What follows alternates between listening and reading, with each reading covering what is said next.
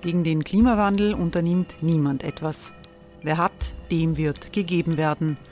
Und Frauen verdienen weniger. War ja immer schon so. Man ärgert sich und macht weiter. Was aber, wenn nicht? Wir haben eine Idee. Die Falter Arena macht die Bühne frei für Menschen und Projekte, die das Land verändern. Mein Name ist Eva Konzett. Ich leite das Politikressort im Falter. Und am Sonntag, den 26. Mai, veranstalten wir im Wiener Stadtsaal die nächste Falter Arena. Mit dabei unter anderem der ehemalige Politiker und Neosänger Matthias Strolz, Theresa Imre von Markter, Sonja Jöchtel von Love Politics oder Kari Ochsner von Ochsner Wärmepumpen. Machen statt jammern. Wir schauen uns an, wie das funktionieren kann.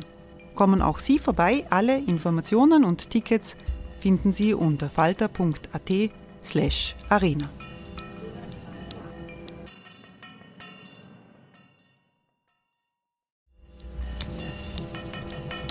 slash arena. Falter-Podcasts werden durch Werbung unterstützt. Das hilft bei der Finanzierung unseres journalistischen Angebots. Hey, it's Ryan Reynolds, and I'm here with Keith, co star of my upcoming film, If, only in theaters, May 17th. Do you want to tell people the big news? All right, I'll do it. Sign up now and you'll get unlimited for $15 a month in six months of Paramount Plus Essential Plan on us. Mintmobile.com slash switch. Upfront payment of $45 equivalent to $15 per month. Unlimited over 40 gigabytes per month. Face lower speeds. Videos at 480p. Active Mint customers by 531.24 get six months of Paramount Plus Essential Plan. Auto renews after six months. Offer ends May 31st, 2024. Separate Paramount Plus registration required. Terms and conditions apply if rated PG.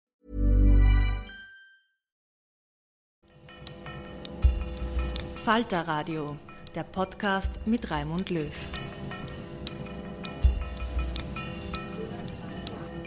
Sehr herzlich willkommen, meine Damen und Herren, im Falterradio.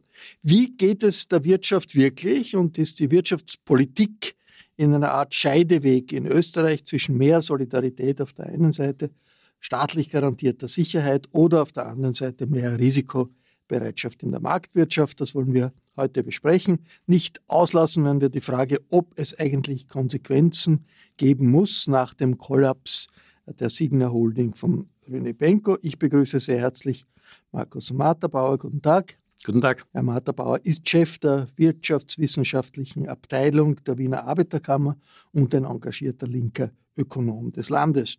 Ich freue mich, dass Franz Schellhorn gekommen ist. Willkommen.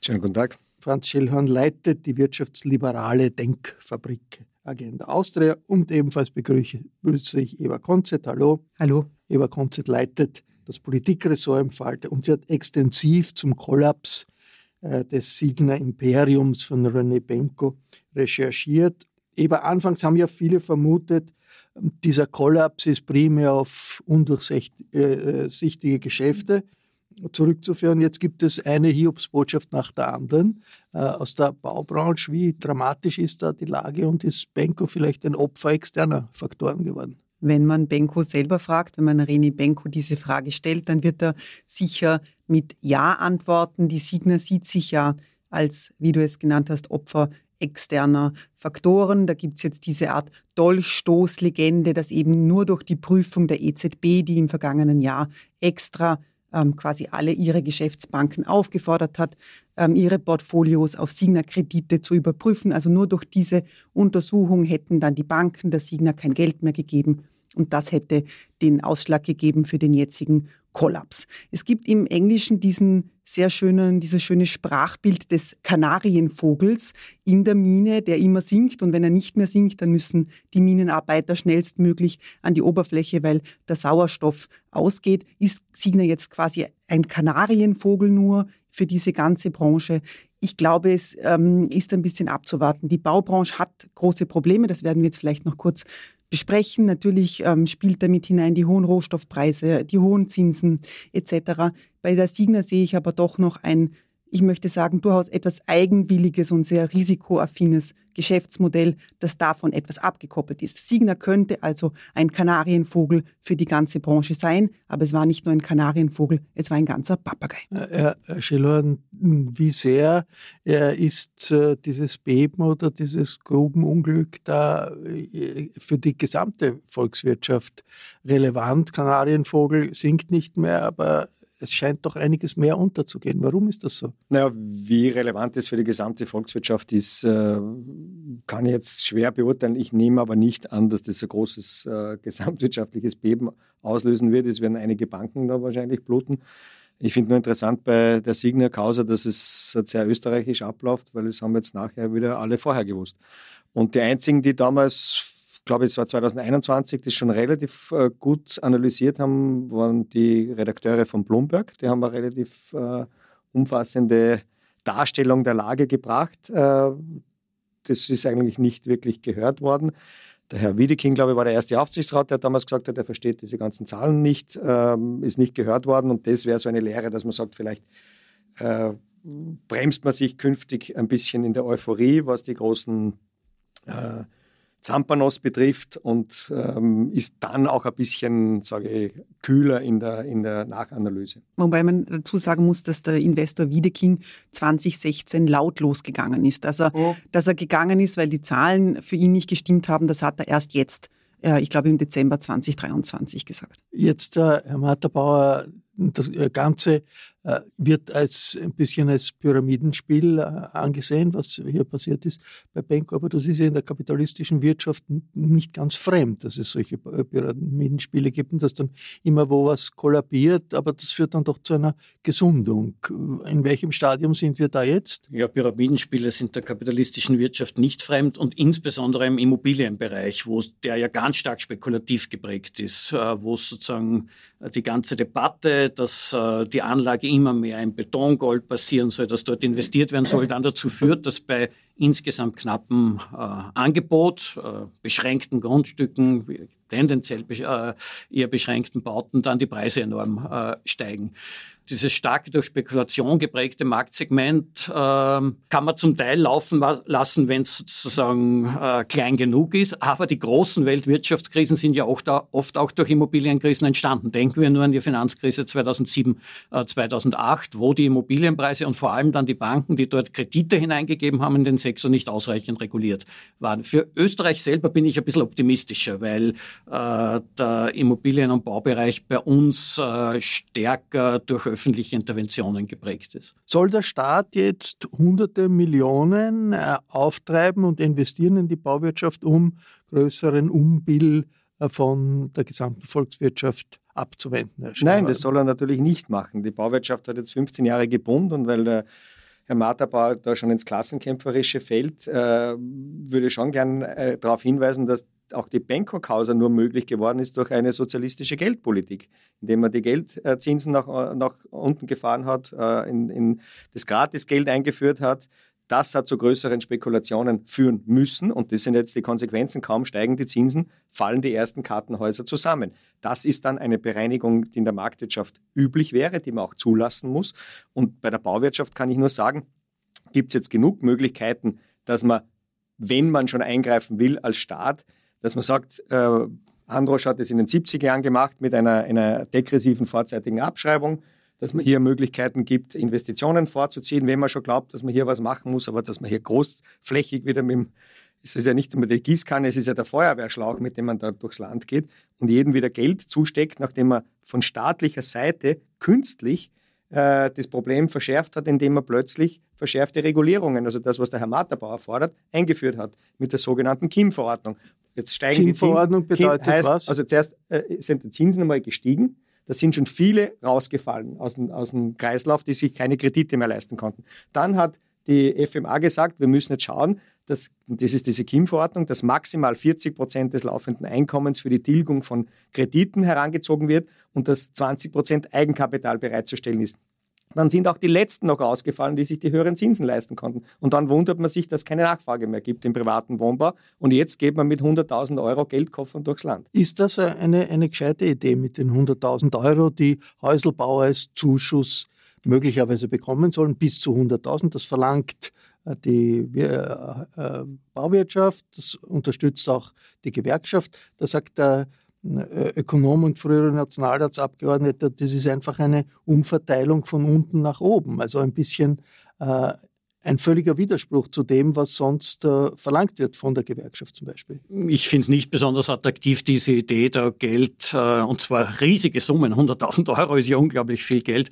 einfach so zu verteilen. Äh, ich glaube auch nicht, dass man jetzt bauen sollen, nur weil die Bauwirtschaft in einer Rezession ist. Also es macht ja keinen Sinn zu bauen um des Bauens äh, willen. Wenn es in einigen Bereichen notwendig ist, äh, mehr Infrastruktur, mehr Gebäude, was auch immer zu haben, dann soll man aufgrund dieser Notwendigkeiten bauen. Und wir haben äh, einen großen Bedarf an leistbaren Wohnraum. Das heißt, wo wir wirklich jetzt intervenieren sollten, wäre der gemeinnützige Wohnbau, der soziale Wohnbau der Genossenschaften und der kommunalen äh, Ebene, die leistbare Wohnungen herstellen. Dort sollte investiert werden. Also wenn man jetzt sagen würde, wir haben äh, eine Milliarde für die nächsten jedes Jahr für die nächsten drei Jahre, da kann ich ungefähr 15.000, 20.000 Wohnungen drum bauen im Bereich der Genossenschaften. Das wäre sinnvoll. Die stellen leistbare Wohnungen her und die werden dringend gesucht. Oder, um ein zweites Beispiel zu nennen, wir werden für die Bekämpfung der Klimakrise massive Infrastrukturinvestitionen brauchen. Wir müssen das ganze Mobilitätssystem völlig umstellen. Das ist ganz dringend. Das soll man möglichst schnell machen. Das werden große Aufträge für die Bauwirtschaft sein. Aber nur irgendwas zu bauen, weil die Bauwirtschaft nicht ausgelastet ist, wäre unsinnig. Sinnvolles zu bauen und da gibt es genug. Eva, das, das düstere Bild von der Bauwirtschaft, damit das nicht ausstrahlt auf die gesamte Volkswirtschaft, äh, ist da primär die Regierung, der Staat gefragt? Die Regierung, der Staat ist grundsätzlich in der Industriepolitik gefragt. In dem vorliegenden Fall werden Dinge vermischt, die nicht zusammengehören. Also offenbar will man die Bauwirtschaft stützen.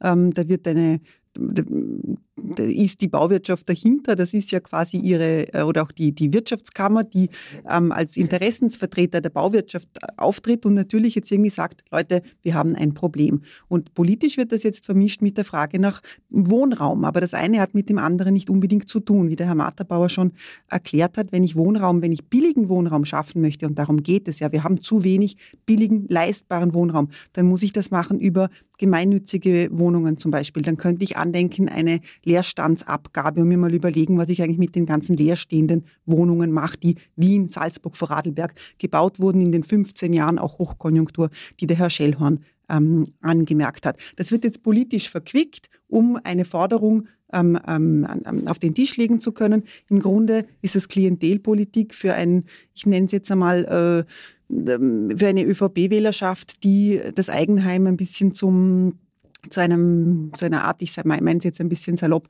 Fetisch erklärt hat, ähm, die staatliche Notwendigkeit in diesem Bereich sehe ich nicht. Und eine, eine Sache noch, wenn wir die Bauwirtschaft oder wenn wir Wohnraum andenken möchten, dann sollten wir vielleicht nicht mehr an das Eigenheim denken, das auf die grüne Wiese gebaut wird. Da müssen wir denken, wie können wir nachverdichten, wie können wir bestehende Gebäude ähm, umwidmen, wie können wir da Wohnraum schaffen. Und da könnte die Bauwirtschaft durchaus dann auch Aufträge lukrieren. Kleiner Schnitt und, und ein äh, größerer Blick generell. Der Wirtschaft geht es in Europa nicht rasend gut, aber auch nicht rasend schlecht. Äh, die Ökonomen sagen, das Wachstum ist in, im Euroraum niedriger als in den USA, aber nicht völlig verschwunden. Aber in Österreich schlägt jetzt der Chef der Industriellen Vereinigung äh, Alarm. Georg Kniel sagt, Österreich ist in der Wettbewerbsfähigkeit abgestürzt. Und zwar ziemlich. Von Platz 12 auf Platz 24 im internationalen Vergleich. Ist dieser Alarmruf berechtigt? Wettbewerbsfähigkeit, ist das wirklich so wichtig, Herr Schellhorn, äh, als Kriterium für unsere Volkswirtschaft? Ja, ist natürlich wichtig. Die Frage ist, ob es tatsächlich schon so ist. Also wir haben ja die Situation, dass die Wettbewerbsfähigkeit jetzt auf dem Papier schon seit längerem schlecht ist. Also Österreich liegt bei allen Rankings dann im hinteren Mittelfeld.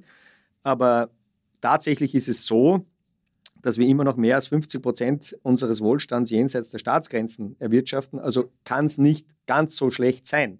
Also ist am Markt die Wettbewerbsfähigkeit schon noch da.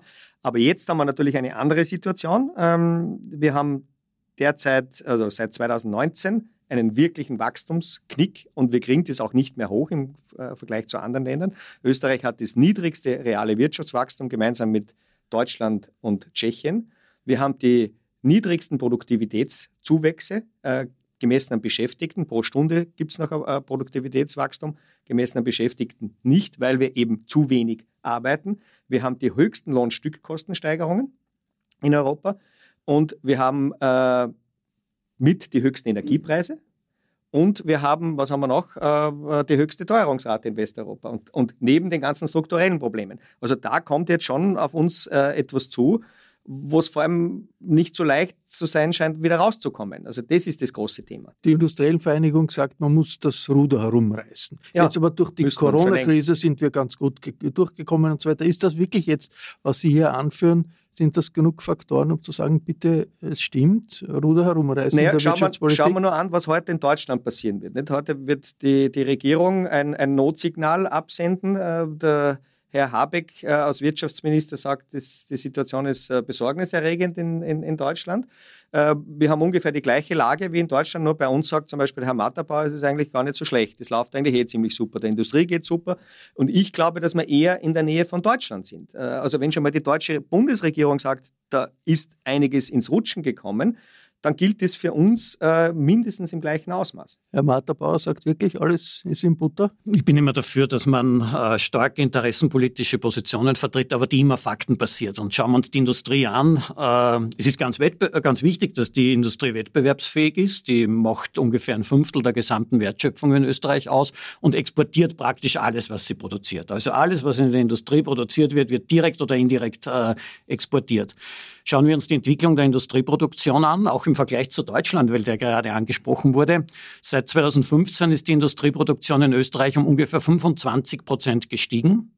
Auch interessant. Der Standort ist nicht wettbewerbsfähig, aber die produzieren hier alle ganz viel. In Deutschland um 10 Prozent gesunken. Da sind Welten dazwischen. Deutschland hat wirklich ein Problem mit der Industrie, mit hohen Energiekosten, Deindustrialisierung, vielleicht Österreich mit Sicherheit nicht. Aber es ist richtig, dass wir in den letzten zwölf Monaten sinkende Industrieproduktion hatten. Das ist vor allem darauf zurückzuführen, dass im Zuge dieser ganzen Teuerungskrise weltweit, im Zuge dieser ganzen Unsicherheiten mit Kriegen wenig investiert wird weltweit. Und dann sind die, die Maschinen bauen, die dann halt irgendwo investiert werden, schlecht dran. Österreich ist ein Maschinenbau-Weltmeister, kann man sagen. Die Nachfrage nach Maschinen ist in den letzten zwölf Monaten schwach, deshalb geht bei uns die Produktion zurück. Das ist aber ein Konjunktursphänomen und kein Ausdruck sozusagen fehlender Wettbewerbsfähigkeit. Aber jetzt einfach hm. so weitermachen, Nein. angesichts all dieser Faktoren, die der Herr Schellhorn hier, hier angeführt hat, äh, ist auch für die Arbeitnehmer gefährlich, oder? Ja, ja, äh, ohne Zweifel. Und ich glaube, wir brauchen, wir haben wirklich große Versäumnisse auch in der Bundesregierung. Es ist ja völlig richtig, dass bei uns die Wirtschaftsentwicklung schwächer war vergangenes Jahr als im europäischen Durchschnitt weiterhin. Seit wir haben die Jahren. höchsten Preissteigerungen.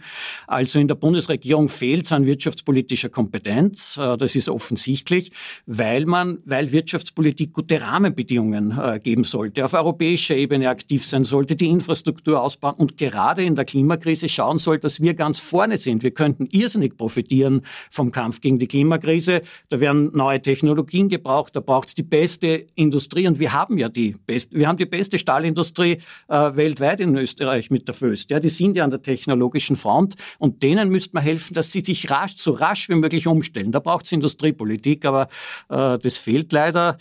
Äh, und da muss viel mehr passieren. Wir müssen auf europäischer Ebene, Österreich ist immer Bremser auf europäischer Ebene, statt dass wir sagen, bitte Europa, investier endlich gegen die Klimakrise. Unsere Wirtschaft wird davon äh, profitieren und wir profitieren alle davon. Also aktive Industriepolitik, Eva das verlangt. Das ist ein wichtiger Punkt, weil es etwas aufzeigt, ähm, das eine Perspektive gibt. Wir haben in Österreich ähm, sehr, sehr viele Industriejobs und die sind unglaublich wichtig, weil das sind hochbezahlte Jobs. Das sind ähm, langfristige Jobs, äh, die sind wichtig für Kaufkraft etc.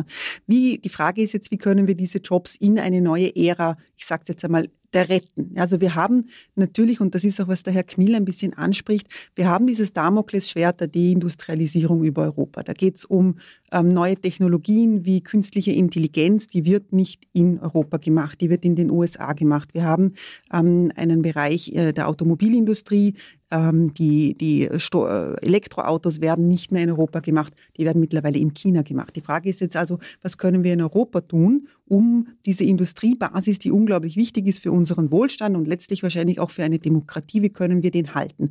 Und da sind mir die die Forderungen der industriellen Vereinigung, die dann immer sagt, wir müssen die, ähm, die Lohnkosten senken etc., wir müssen die Steuern senken, fair enough, darüber können wir diskutieren, aber wo ist eigentlich das größere Bild, wo wir hinwollen und wie kommen wir dahin?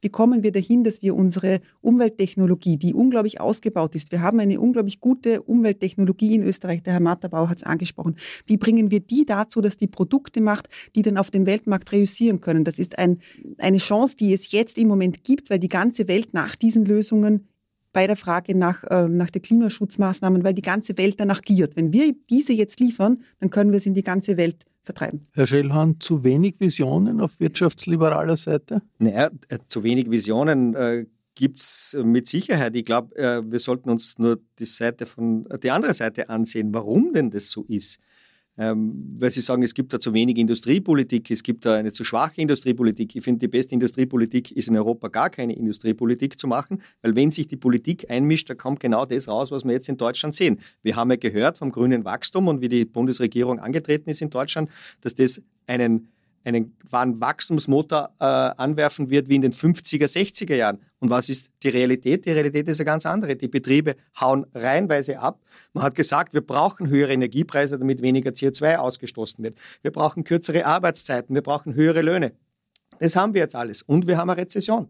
Und das ist die Folge davon, weil wir eben in einer Wachstumsillusion leben. Wie Sie richtig gesagt haben, äh, in den neuen Technologien sind wir Käufer, nicht Verkäufer. Und die alten Technologien schießen wir uns selber derzeit aus dem Markt. Und das muss man irgendwann einmal sehen. Und jetzt wird eh schon zurückgerudert, weil man sieht, dass die Chinesen wahnsinnig viel investieren wieder in die Weiterentwicklung des Verbrennermotors. Jetzt kriegen die deutschen Konzerne kalte Füße, aber es ist schon zu spät.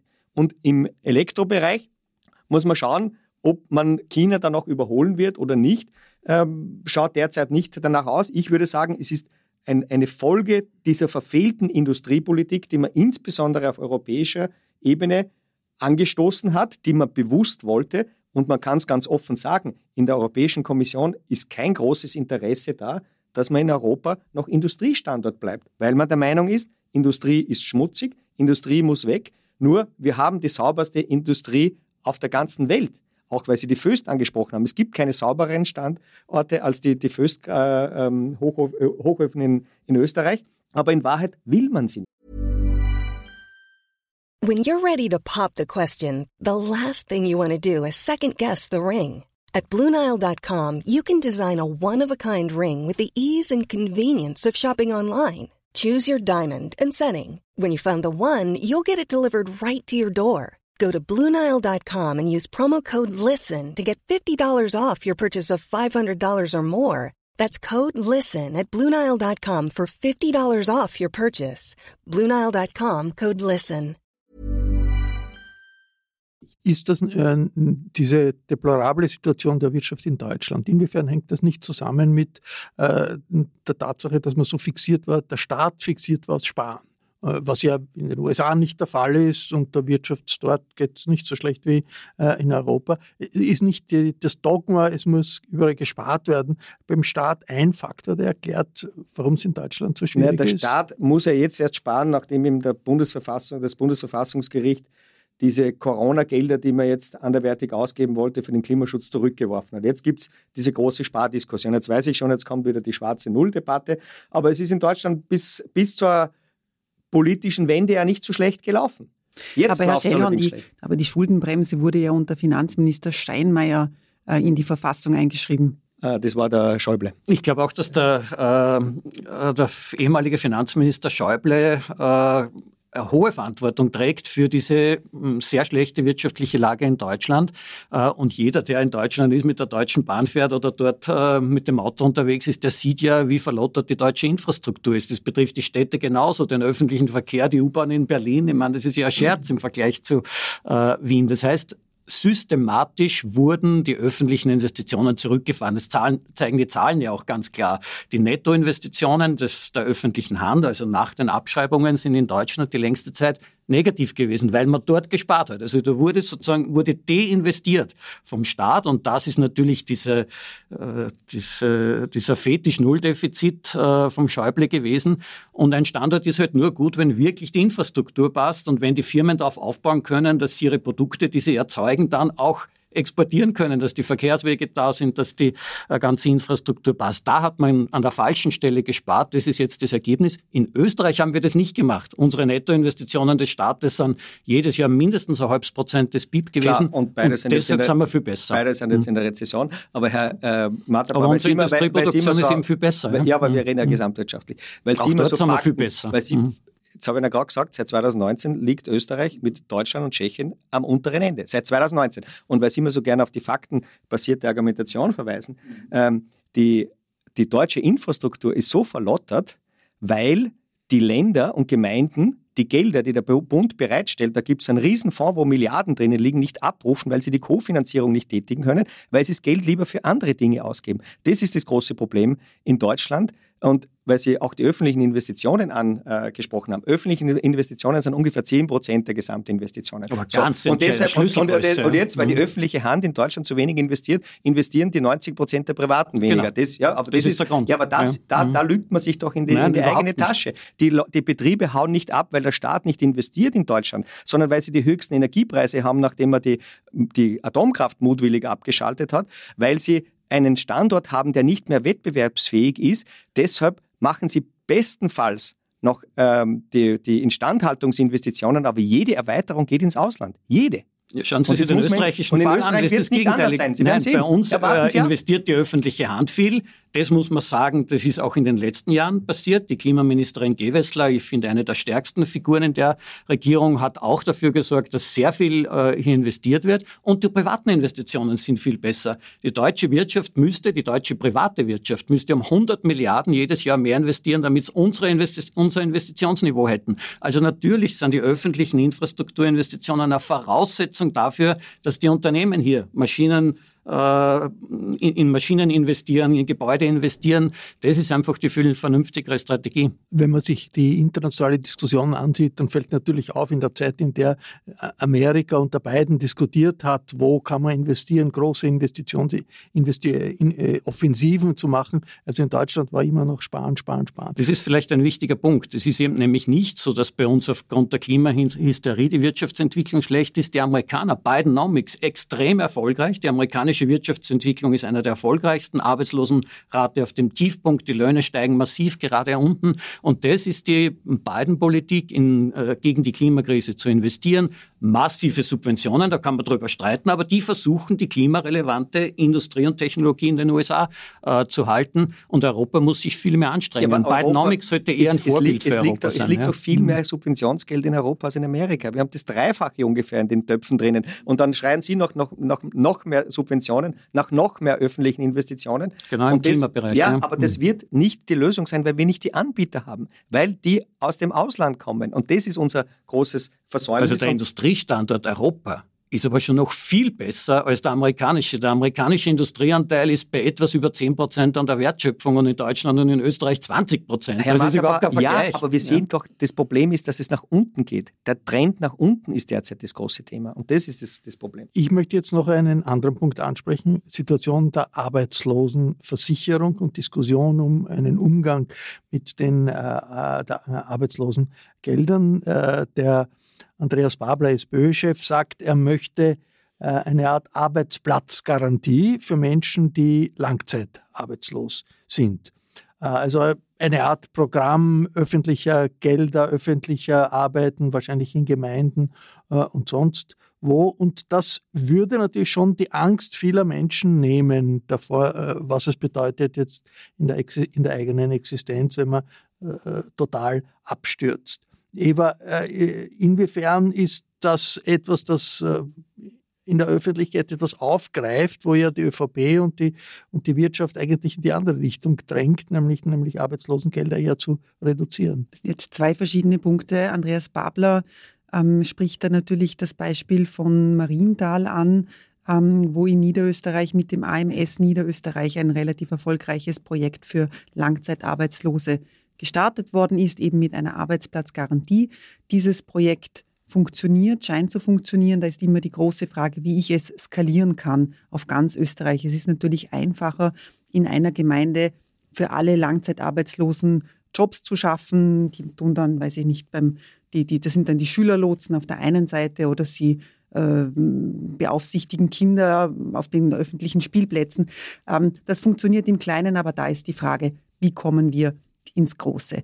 Das sind zwei verschiedene Ansätze. Wir haben ähm, auf der einen Seite einen Fachkräftemangel, wir haben auf der anderen Seite eine jetzt wieder ein bisschen steigende Arbeitslosigkeit, aber ganz dramatisch ist es nicht. Also die Frage ist eher, wie bringe ich diese Langzeitarbeitslosen wieder in einen Arbeitsmarkt? Das geht vor allem nur über Qualifizierungsmaßnahmen. Da gibt es auch, ich glaube, so ehrlich muss man sein, da gibt es eine Grenze, die ich dann einfach äh, quasi nicht überschreiten kann, egal welche Maßnahmen ich setze. Auf der anderen Seite haben wir jetzt äh, wiederum wir sind, äh, dürfen nicht, wir dürfen nicht vergessen 2024, wir sind jetzt im Wahlkampf, also haben wir auf der ÖVP-Seite wieder das Thema der faulen Arbeitslosen für uns entdeckt. Das wird jetzt wieder ein bisschen nach außen gespielt mit der Forderung, dass man das Arbeitslosengeld auf unter 50 Prozent der, der, des Letztgehaltes drücken sollte.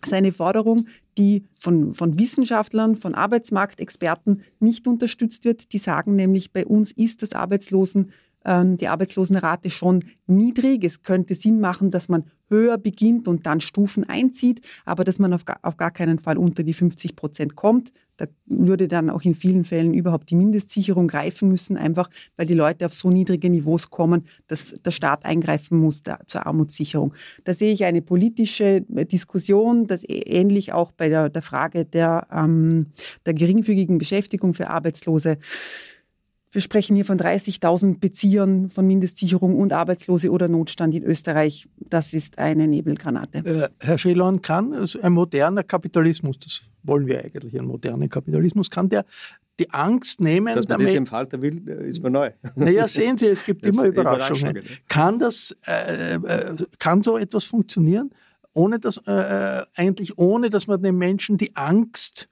kann, kann das funktionieren, obwohl man versucht, den Menschen die Angst zu nehmen vom Totalabsturz. Das ist ja ein bisschen die, die, äh, die äh, Richtung, die Frage, um die es hier geht. So, jetzt muss ich immer eine Lanze für den österreichischen Sozialstaat brechen. Wir haben den best ausgebauten Sozialstaat mittlerweile in Europa. Und es, natürlich gibt es immer noch ähm, Fälle, in denen es wahnsinnig schwierig wird, vor allem wenn man länger als ein Jahr arbeitslos ist, wieder in den Job zurückzukommen. Aber wir haben die beste Absicherung, die es gibt. Also angstfreier, glaube ich, geht es derzeit in Europa nirgendwo. Und weil Sie sagen, Frau Konzett, dass man unter 50 Prozent nicht gehen sollte. Sie wissen schon, dass alle europäischen Länder unter die 50 Prozent gehen. Von Schweden, Dänemark, Holland angefangen, von allen Sozialstaaten, da ist es überall. Erstens nach 24 Monaten Schluss mit der Arbeitslosenversicherung. Bei uns wird weniger Arbeitslosengeld bezahlt, das dafür ewig.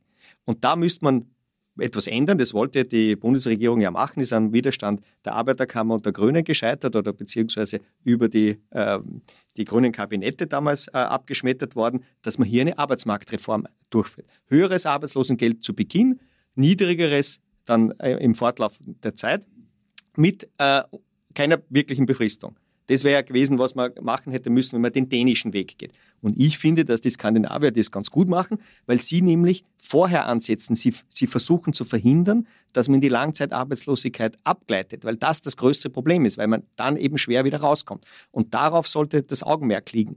Äh, und dass man sagt, 24 Monate lang und dann eine gute soziale Grundsicherung danach. Das wäre das Thema gewesen. Äh, Herr, Herr Matterbauer, in, inwiefern macht das Sinn in der Situation jetzt, wo ja die Arbeitslosigkeit, Reformen kann man immer dann diskutieren, wenn nicht der unmittelbare Druck so riesig ist, wie jetzt offenbar bei der Arbeitslosigkeit nicht so groß ist. Macht es das Sinn, äh, die, die, diese Diskussionen in beide Richtungen, Langzeitarbeitslosigkeit, äh, verunmöglichen, indem es Arbeitsplatzgarantie gibt oder, oder auch eine äh, Reduktion, damit Menschen leichter äh, sich entschließen, harte Jobs zu übernehmen? Hm, die Idee des degressiven Arbeitslosengeldes ist ja ideologische Festlegung. Es geht wirklich darum, den Langzeitarbeitslosen Angst davor zu machen, in die Armut abzurutschen und sie deshalb auf diesem Weg dazu zu zwingen, schlechte Jobs anzunehmen. Das ist das Konzept.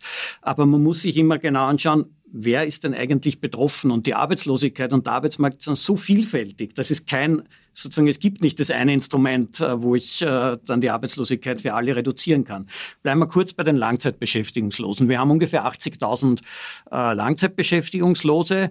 Wir wissen von vielen soziologischen Untersuchungen, dass viele vor allem dann, wenn sie noch länger, wenn sie zwei Jahre und noch länger arbeitslos sind, ein großes Hindernis haben, Erwerbstätigkeit aufzunehmen. Sie haben nämlich gesundheitliche Beeinträchtigungen. Das heißt, die sind gar nicht fit für den ersten äh, Arbeitsmarkt. Deshalb halte ich diese Idee, den wirklich am stärksten von manifester Armut betroffenen, den Langzeitbeschäftigungslosen, zu sagen, du brauchst keine Angst haben, es gibt eine wie wir sagen würden, am zweiten Arbeitsmarkt im kommunalen gemeinnützigen Bereich eine Beschäftigung und dort kann man ein Auskommen erzielen. Das würde diese Angst abbauen. Das ist übrigens genau der skandinavische Weg. In Schweden ist es eben nicht so, dass das gesteuert wird über degressives Arbeitslosengeld, sondern die Gemeinden sind dafür verantwortlich, den Langzeitbeschäftigungslosen eine kommunale Tätigkeit zu geben. Das Dänemark ist genau das Babler. Äh, von Modell. Dänemark haben ja? gesprochen, Herr Matter, äh, nicht von Das Schweden. ist eben der, Schweden ist immer oft das bessere Vorbild, nicht immer. Äh, Das, das wäre für Langzeitbeschäftigungslose sinnvoller. Aber ich glaube, warum man wirklich am Arbeitsmarkt viel mehr investieren sollte, ist diese Fachkräftediskussion. Wir wissen ja, dass wir langfristig in ganz vielen Bereichen Arbeitskräftemangel haben. Das ist die Industrie, die vorher angesprochen wurde. Das würde ich als Gefahr für die Industrie sehen. Zu wenig Fachkräfte. Äh, Das ist der Pflegebereich, viele andere. Das heißt, wir müssten uns bemühen, die bestehenden Arbeitskräftepotenziale, wo Leute in in Arbeitsverhältnissen sind, wo sie zu wenig Stunden haben, wo sie zu wenig verdienen, diese Leute zu bringen in die Bereiche, wo dringend Arbeitskräfte gesucht werden und gut gezahlt wird. Nur sozusagen die Größenordnungen möchte ich sagen. Wir haben neben den 300.000 Arbeitslosen, die für sowas in Frage kommen, ungefähr 300.000 Leute in der sogenannten stillen Reserve, Entmutigte und andere. Wir haben 300.000 Leute, die für Vollzeitbeschäftigung weniger als 2.000 Euro brutto verdienen, also davon kaum leben können. Die sollten alle in der Industrie oder in die Pflege kommen. Das wäre Aufgabe der Arbeitsmarktpolitik, dafür zu sorgen, dass Leute in bessere Jobs kommen. Und ich frage mich, wo ist der Arbeitsminister? Äh, Ich sehe überhaupt keine Initiativen. Nachdem die Arbeitsmarktreform gescheitert ist, taucht er nicht mehr auf. Ich, ich möchte nur ganz kurz noch auf den ähm, Herrn Schellhorn antworten, dass das Arbeitslosengeld zu niedrig ist. Das sagt nicht ich als, wie Sie mir jetzt vorwerfen, linke Falterjournalistin. Nein, das sagen wir auch. Das sagt, das sagt der ähm, Johannes Kopf. Wir ähm, sagen es auch. Ich hab- Sie haben gesagt, es, es darf nicht unter 50 Prozent gehen. Ja. Und ich habe nur darauf hingewiesen, dass das europäischer Standard ist. Unter 50 Prozent, sagt der AMS-Chef Johannes Kopf, ist zu wenig. Also wie gesagt, ähm, ich glaube, der Herr Kopf ist über dem Vorwurf der linken Ja, Agitation. Austria wollte ja 25 Prozent kürzen. Nein, nicht? nein, oh ja. nein, sicher, und die und Sie, kommen immer wieder mit, mit, mit alten Unwahrheiten. Sie brauchen sich nur unsere, unsere Publikation dazu anschauen. mein, Ich habe gesagt, bis äh, 45 Prozent. Wenn wir gegangen von 65 bis 45. Also ich möchte, ich möchte nur kurz aussprechen, was ähm, der Johannes Kopp vorgeschlagen hat, und das war ja auch ähm, das Modell, mit dem man in diese Arbeitsmarktreform-Diskussionen hineingegangen ist, das war, dass man viel höher anfängt. Das heißt, Genau. wenn ich in Arbeitslosigkeit gerate, dann, äh, dass ich nicht auf 55 Prozent runterrassle, sondern irgendwo bei 70 Prozent meines Letztgehaltes bin für ein paar Monate und dass es dann zurückgestuft wird, aber dass es eben nicht Netto oder brutto? brutto. Dass es aber nicht runtergeht auf ähm, eben diese unter 50 Prozent. Das war das, die Reform, das ist dann 55% gescheitert. sind netto. 55, ja. So, und wenn Sie noch gesagt haben, dass wir einen unglaublich gut ausgebauten Sozialstaat haben, dann stimme ich Ihnen zu, wenn es um die Summen geht. Aber die Frage ist immer, wo geht dieses Geld dann hin? Und das ist äh, eine Diskussion, die ja äh, viel breiter geführt wird. Wir werden sie jetzt im, äh, im Augenblick mal äh, auslassen. Wir werden auch auslassen die, das ewige Sta äh, Thema Vermögenssteuer, Erbsch Erbschaftssteuer. Da kommen wir jetzt nicht Ich glaube, die dazu. Meinungen sind eh klar. Äh, ich habe jetzt noch eine Frage an den Herrn Schenler und Herrn Matterbauer, nämlich bei der Weltwirtschaft. Da fällt ja wirklich auf, wir haben es schon angesprochen, der amerikanischen Wirtschaft geht es besser äh, als der europäischen. Äh, hat das nicht damit zu tun, dass einfach in Amerika eine größere Flexibilität besteht, auch ideologisch, auch real, was Staatsausgaben äh, äh, betrifft, dass, ein, dass die, ähm, der Bundesstaat viel mehr Möglichkeiten hat, einzugreifen, äh, auszugeben. Und das, inwiefern ist das für Sie auch ein Faktor, diese größere Flexibilität, die geringere Fixiertheit auf staatliches Sparen, auf Defizite und so weiter, dass es der amerikanischen Wirtschaft jetzt besser geht. Weil die, die, die FED, Sie haben gesagt, die sozialistischen äh, Zentralbanken, naja, da würde da auch die FED, die, die FED Ja, dazugehören. der hat viel früher reagiert. Na, ich würde ich würd jetzt äh, sagen, dass die Amerikaner wesentlich äh, pragmatischer oder unideologischer an die Sache herangehen, wenn es um Staatsausgaben geht. Da waren ja die, die Republikaner eigentlich die größeren Keynesianer als, als die Demokraten lange Zeit. Ich glaube nur, dass das nicht den Unterschied ausmacht. Den Riesenunterschied, warum es Amerika deutlich besser geht, ist, dass Amerika einen Kapitalmarkt hat, einen einheitlichen Kapitalmarkt. In Amerika finanzieren sich 75 Prozent äh, der Investitionen über den Kapitalmarkt, 25 Prozent über die Banken. Bei uns ist das Verhältnis umgekehrt. Jetzt haben wir eine strenge Regulierung des Bankensektors. Die dürfen viele Kredite nicht mehr vergeben und wir haben den Kapitalmarkt nicht. Deshalb sind wir gerade in den neuen Technologien so weit hinten. Das ist ein großer Unterschied und natürlich die Flexibilität in Amerika. Die Größe ist nicht nur, was die politische Ideologie betrifft, sondern auch, äh, was die gesamte, das gesamte Wirtschaften betrifft. Und es ist natürlich ein wesentlich unternehmerfreundlicheres Umfeld als bei uns. Das, ist, das macht den riesen Unterschied aus. Herr Matterbauer, Unternehmerfreundlichkeit, ich meine, äh, Amerika ist flexibler, das freut Sie auch, aber äh, nicht unbedingt sozialer deshalb. Ähm, ich glaube, dass tatsächlich eine Ursache ist eben der größere Pragmatismus. Man sieht irgendwo ein Problem und interveniert in den USA. Aber die staatlichen Strukturen sind in Europa, glaube ich, grundsätzlich besser als in den USA. Ähm, wir haben bessere öffentliche Infrastruktur, wir haben einen viel besseren Sozialstaat, wir haben eine viel gerechtere Einkommensverteilung. Also wenn ich mir aussuchen würde, äh, wo sind sozusagen die Wirtschaftsbedingungen insgesamt besser, würde ich glauben in Europa. Die äh, in Österreich haben drei Viertel der Einkommensbezieherinnen, die unteren drei Viertel, ein höheres Einkommen als die unteren drei Viertel in den USA. Also denen geht's besser. Den meisten Menschen geht's in Österreich viel besser als in den USA. Sie haben ein verlässliches Sozialsystem, sie haben ein Bildungssystem, das im Wesentlichen das viele Probleme hat, aber im Wesentlichen. Aber die Dynamik der Wirtschaft ist natürlich in Amerika ganz anders. Die Innovationen, die, wir, die, die wirklich Das ist tatsächlich sind, so, das dass in einigen ganz großen Bereichen Biotechnologie und so weiter die Amerikaner weit vorn sind. Das hat durchaus mit dem Kapitalmarkt auch zu tun. Das hat aber auch damit zu tun, dass dort die Verflechtung zwischen Staat und Privat viel größer ist. Die ganzen Mazzucato-Thesen deuten ja darauf hin, äh, dass die staatlichen Ökonomin, Grundausstattung... Ökonomin genau, Marianne Mazzucato, die darauf hingewiesen hat, dass sozusagen die ganze Grundlagenforschung durch den Staat passiert durchs und dann Militär, die anwendungsorientierte, durchs Militär, durchs Militär zum Teil auch, das anwendungsorientierte dann durch die großen Unternehmen. Äh, ich würde trotzdem glauben, dass äh, auch in Bezug auf die Demokratie, auf Mitbestimmung das europäische Modell äh, überlegen ist. Schlussendlich landet es in den USA bei den Billionären oder bei den Milliardären äh, auf Deutsch dort und die äh, Einkommens- und Vermögensverteilung ist viel ungleicher und viel unerfreulicher als in Europa. Das war unsere Debatte zur Wirtschaftspolitik. Ich bedanke mich sehr herzlich für diese Diskussion. Ich verabschiede mich von allen, die uns auf UKW hören, äh, im Freirad Tirol und äh, in Kärnten. Äh, ich äh, weise darauf hin, dass Wirtschaftspolitik einen fixen Teil im Falter hat einen fixen Platz jede Woche. Alle Informationen über Abonnements finden Sie im Internet unter der Adresse abo.falter.at. Ursula Winterauer die Signation gestaltet, Miriam Bübel hat die Audiotechnik heute betreut. Danke Miriam. Ich verabschiede mich bis zur nächsten Folge.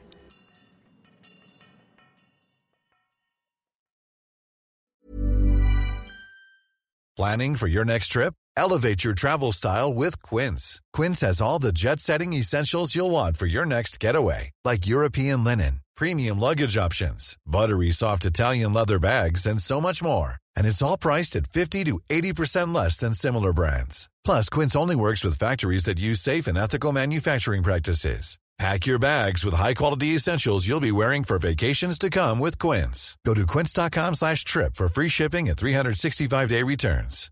Imagine the softest sheets you've ever felt. Now imagine them getting even softer over time. That's what you'll feel with Bowl & Branch's organic cotton sheets. In a recent customer survey, 96% replied that Bowl & Branch sheets get softer with every wash. Start getting your best night's sleep in these sheets that get softer and softer for years to come. Try their sheets with a 30-night guarantee. Plus, get 15% off your first order at bowlandbranch.com. Code BUTTERY. Exclusions apply. See site for details.